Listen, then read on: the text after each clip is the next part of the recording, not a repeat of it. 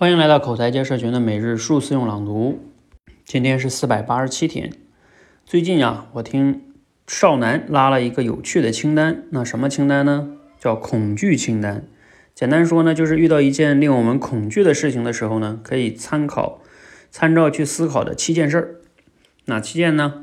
第一个就是事情的定义，第二个是对它的恐惧程度，第三个是我们现在能想到的预防措施，第四个就是。如果预防不了，那我的修复措施是什么？第五，我尝试修复它能带来什么好处？第六，如果不那么做，半年后的代价是什么？第七，如果不那么做，三年后的代价是什么？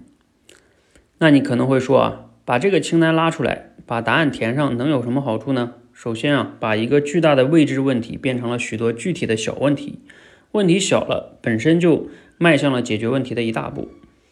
更重要的是呢，在恐惧面前，我们只能做应激反应，要么战斗，要么逃跑，但这都是情绪化的。而拉出这么一张清单啊，最大的好处就是终于把理性给调动出来了，可以着手解决问题了。好，来自于罗胖六十秒哈，嗯，这段话呢还挺好理解的哈，嗯，不过挺有价值的。他就是说，面对恐惧啊，我们可以参考这七个步骤，让自己从这种情绪中回到理性中去思考问题，并且去把。一个复杂问题拆解为一个可解决的一个一个的小问题。这七个步骤哈，我们可以拿来试一下哈。比如说啊，在我们社群中，很多人最恐惧的就是当众讲话了啊，当众演讲。那我们来看看啊，那这件事情的定义是什么呢？就是你面对很多人，然后你担心自己讲不好、讲失败等等等等哈。第二，就你的恐惧程度有多大呢？嗯，有的人可能非常非常恐惧哈。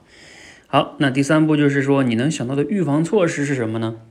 我觉得对大多数人的预防措施有两类，一类呢是短期的啊，比如说一个演讲，那你提前多准备，反复练啊。但是呢，这个都是针对某一次的，你会发现你这一次准备的好了，下一次你可能还是紧张。那比较好的是什么呢？就是你提前去把这个能力练好，就像来到我们社群的多维班，你经过半年、一年的刻意练习。你把这个问题彻底解决了，以后再遇到这个事儿，你也不紧张了。那这个我认为是准备措施更好的。那第四步就是说，如果预防不了啊，那修复措施是什么？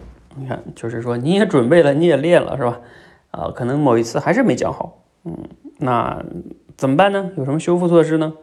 修复措施就是，比如说，嗯，没讲好，没讲好，嗯，接纳他，重新再训练。又或者说，我以前讲的哈，就是在开会上，假如说你没讲好，那会后可以给大家发个邮件，再再表达一下，是不是？这不就是补救措施吗？第五个，尝试修复它能给带来什么好处呢？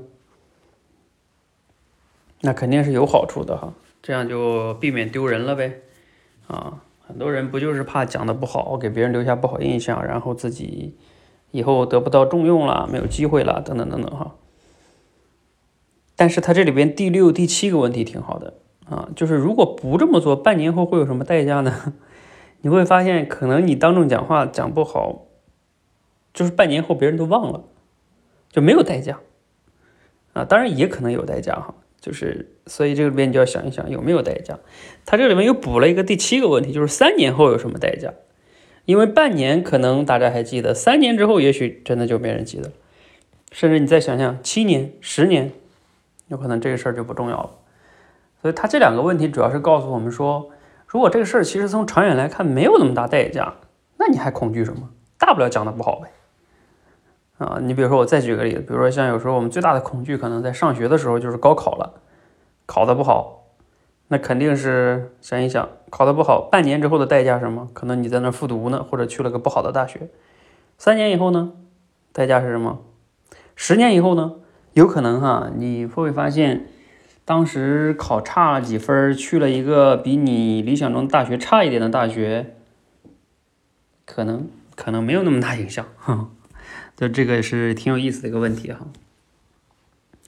好，大家可以参考这个用一用啊，你会发现这个清单就像他说的，能把我们从感性上拉回到理性上。